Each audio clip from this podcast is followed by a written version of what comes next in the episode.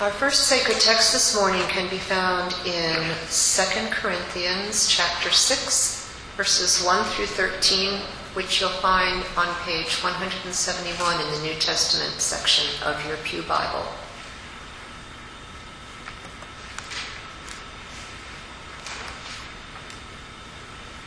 As we work together with him, we urge you also not to accept the grace of God in vain. For he says, "At an acceptable time I have listened to you, and on a day of salvation I have helped you. See, now is the acceptable time. See, now is the day of salvation. We are putting no obstacle in anyone's way, so that no fault may be found with our ministry. But as servants of God, we have commended ourselves in every way. Through great endurance, in afflictions, hardships, calamities, beatings, imprisonments, riots, labors, sleepless nights, hunger. By purity, knowledge, patience, kindness, holiness of spirit, genuine love, truthful speech, and the power of God.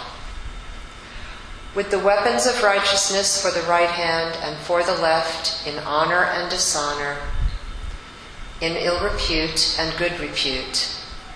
We are treated as impostors and yet are true, as unknown and yet are well known, as dying and see, we are alive, as punished and yet not killed, as sorrowful yet always rejoicing, as poor yet making many rich, as having nothing and yet possessing everything. We have spoken frankly to you, Corinthians. Our heart is wide open to you. There is no restriction in our affections, but only in yours.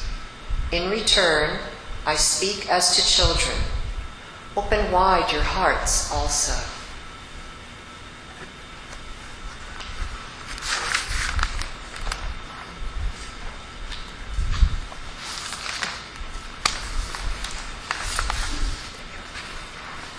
The second sacred text comes from the book of Mark, chapter four, verses thirty-five through forty-three, which you'll find on page thirty-six of the New Testament.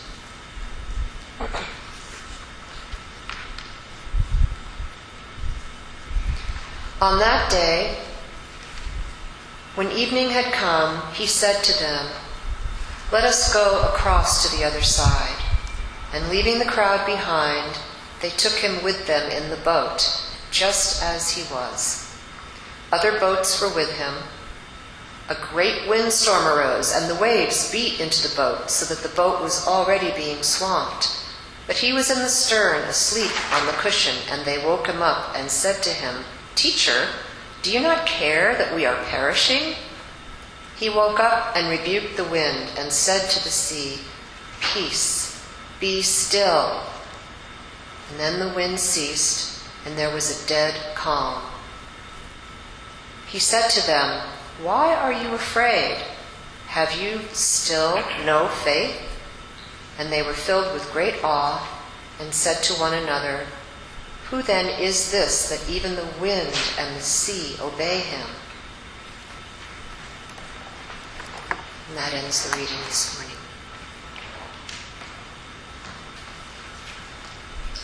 Once again, we come to our parenting and sharing time, which sometimes will come before um, the sermon reflection and sometimes after. Today it's coming before. Um, and just to remind you, uh, this parenting and sharing time, besides any personal value that might come from you, from hearing from somebody else, it's also part of our church community effort to build deeper connections one to another in this congregation. And to believe that in doing that, um, it's not programs or even strong ideas that make us strong, it's that connection uh, with one with another, hearing each other across our differences and connecting on our similarities and understanding more deeply who each of us is, that will make us a stronger witnessing community as followers of Jesus.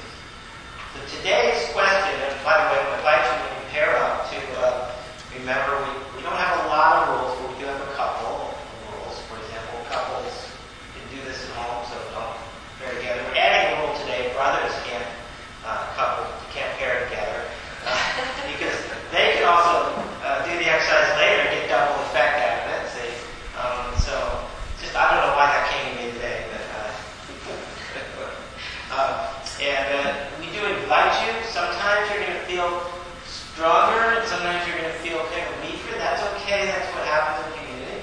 So the day should feel a little bit stronger. We invite you to try to pair up with somebody who maybe you don't know as well, um, or it's just more awkward for you maybe to possibly connect with for a million different reasons.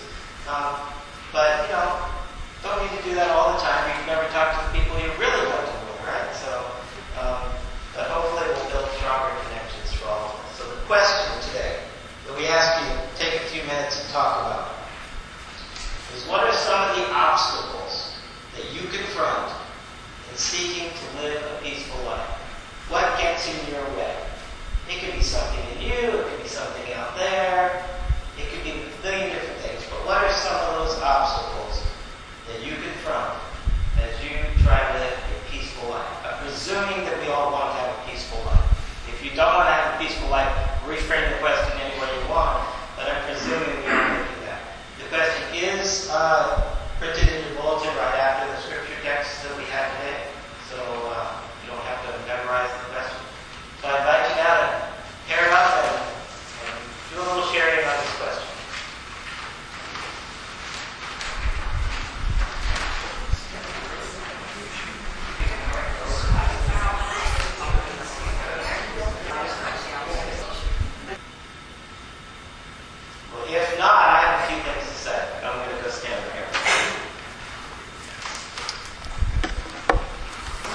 Well, I shouldn't say if not, because I still have a few things to say, even if you have more to say. So, kind of, kind of the way it goes.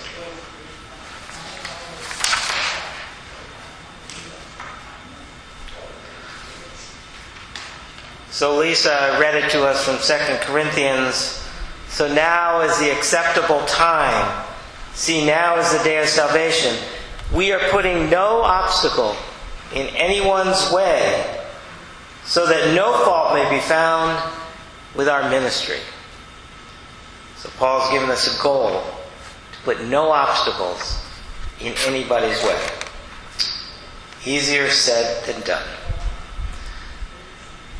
So why are you here? Not just today, but why do you keep coming back to church? I know for me, that it's because of the United Church of Christ, whose anniversary we celebrate today. Because the goal in the United Church of Christ really is to carry ourselves in a way that puts no obstacles in anybody's way. That is the goal. I discovered the United Church of Christ coming out of my Catholic time in the late nineteen eighties, and Andy and I joined the United Church of Christ um, in Olympia in nineteen ninety. And I came because I was tired of the kind of religion that put power over in hierarchical structures and control of what people thought and believed and how their journey went. I was tired of that. I was curious about what an organized group of people could do when the goal, at least, not that we always succeed at it, was to put no obstacles in anybody's way. Now, that's what the United Church of Christ has mostly done for me. But as I get into this stage of my life that I'm in now, I begin to realize that myself, despite all these years in the United Church of Christ, I begin to look at how I act and how I behave and how I think, the judgments that come into my head, that I too often put obstacles in the way of others. And I'm hoping before my days are done that I can make as much progress as we've made in the United Church of Christ. I'm putting no obstacle in people's ways, way to come to church and to come to God. I'm hoping that I can learn more effectively as a person how to do that. You know, the first place to start is with a little bit of honesty. We we all have some obstacles there that are in the way, and hopefully you had some good good sharings about some of those. Many of those and are, are self-created obstacles. Some are created because we might come out of broken or dysfunctional family systems. And it's hard to, to, to break out of the way we were formed in that. Some obstacles come because of injustices of society. Now,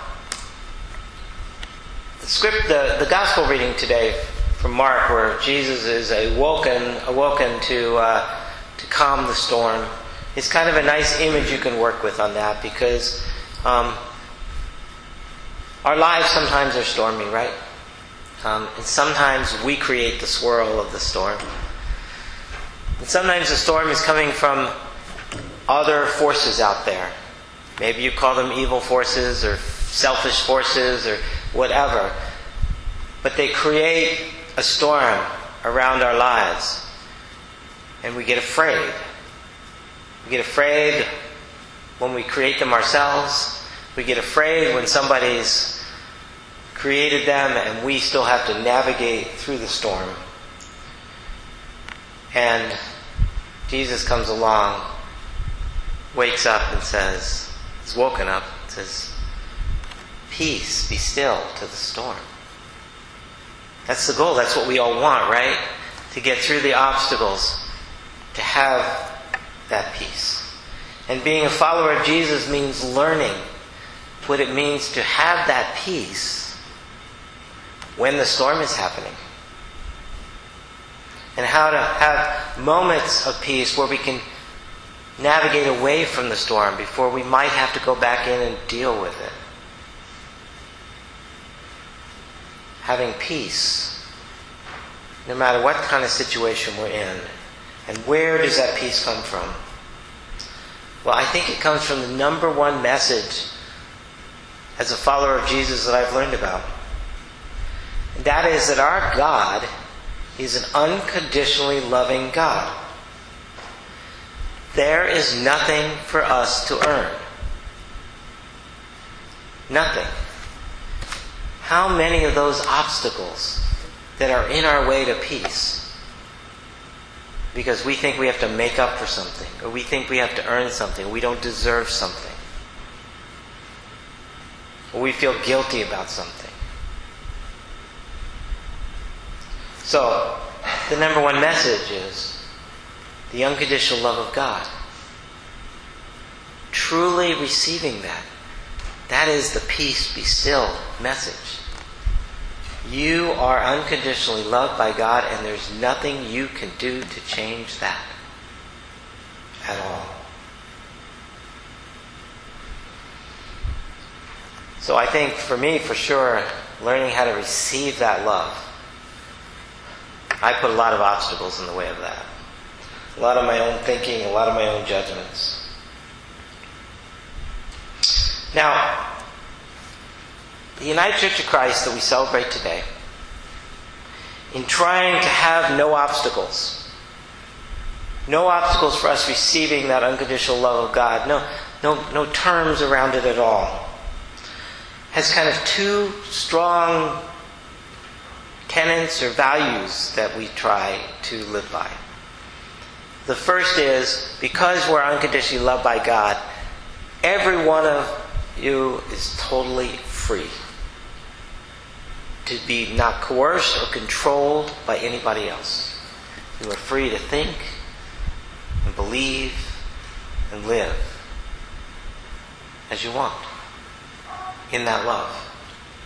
And in the United Church of Christ, we don't have a hierarchy, so all of our churches are free to do that as well. We could have a meeting right after now and we could pass some motion on something that was totally against the predominant thinking in the United Church of Christ. And others in the United Church of Christ might want to talk to us about it.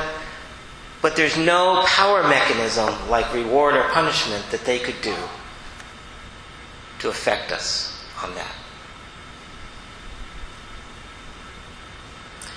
Now, we love that freedom.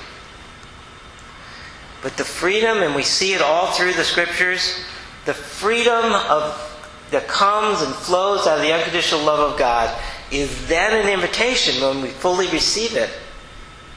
It is an invitation for us to learn to live in covenant. Not to live by ourselves, celebrating our freedom, but to, in that freedom, like we're doing in the pairing and sharing, to make connections one to another, to build accountability one to another, to to listen to each other and to respect and understand and affirm each other across many, many different differences that we might have. But it is not to put ourselves off in isolation and have freedom parties every day because no one is now telling us what to do. That's the dynamic that happens when you actually receive the unconditional love of God. The obstacles are all out of the way.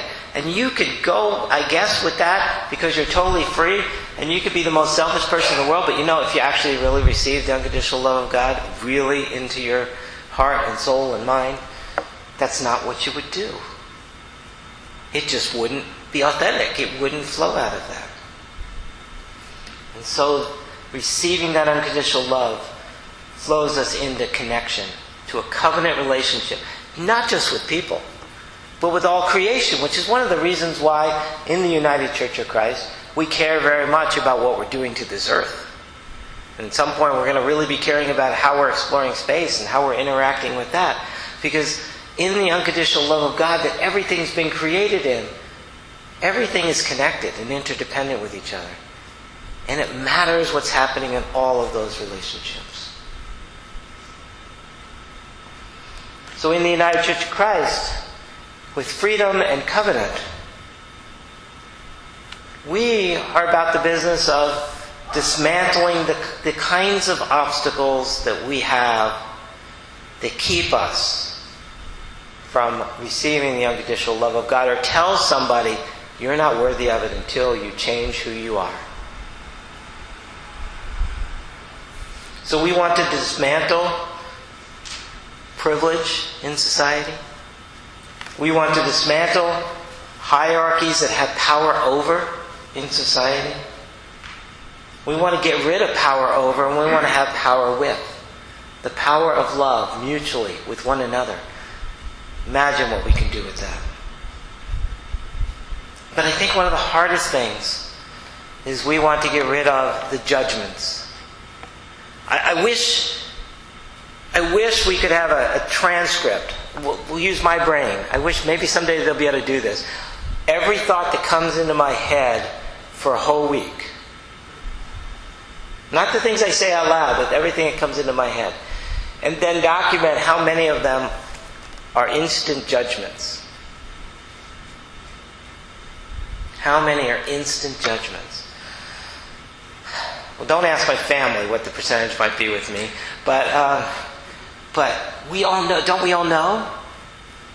Turning this around. What are the obstacles in the way of letting go of that judgment, that need to contrast ourselves and say, you're wrong, I'm right. Why did you do that? You should have done this. What is it? What are the obstacles to letting go of that in ourselves?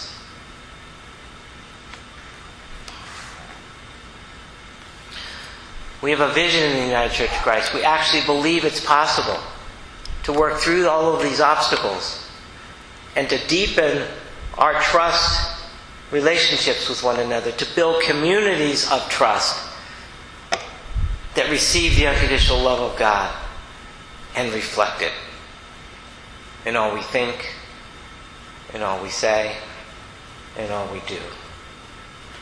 We know it's a big task, but But we really believe that we've gotten some of the obstacles out of the way in the United Church of Christ by not insisting that In order to come to the communion table, you have to believe a certain set of things. You know? Or not insisting that you have to have a certain type of identity, belong to a certain group, in order to be in the United Church of Christ congregation. Or if you are welcomed in and you're different and we think that's wrong, that you're welcome, but we're going to change you because God wants to change you. No. We're not just open. We're affirming for who you are as created in the image and likeness of God. And we really work hard to try to embrace that as much as possible. But we have obstacles still that are in our way. Now in a few minutes we're going to celebrate and reaffirm the open and affirming statement of this church that we voted on on September twenty-third of twenty twelve. Believe it or not, that's almost six years ago now. Um, and really, although it mentions specific things, that open and affirming statement is a, a commitment on our part as a congregation within the United Church of Christ to try to have no obstacles, to get that out of the way, to be the kind of place that receives the unconditional love of God, affirms it in every person, works with each other to help each other get the obstacles out of the way, and celebrates that together, and witnesses to all the world what that means. No obstacles in our quest. That's what we're trying for, just like Saint Paul talked about. It's a daunting task. I hope this day, through the conversations you've had, reflections you have, that you might open yourself up a little more to receive a little more deeply that unconditional love of God, because there's nothing you have to do to earn it. I hope you'll commit yourself a little more this day to doing whatever work you need to do to become more aware of the obstacles that are within you, whether they've been placed from out there somewhere or they've been created within yourself. Become aware of it. And together, let's help each other overcome those obstacles. That's what it means to be a follower of Jesus. That's what it means to be in the United Church of Christ. We can all get there together. We can all do our little part, not just having our lives be transformed with this love of God, but really having a different witness that helps to transform the whole world. No obstacles. Amen.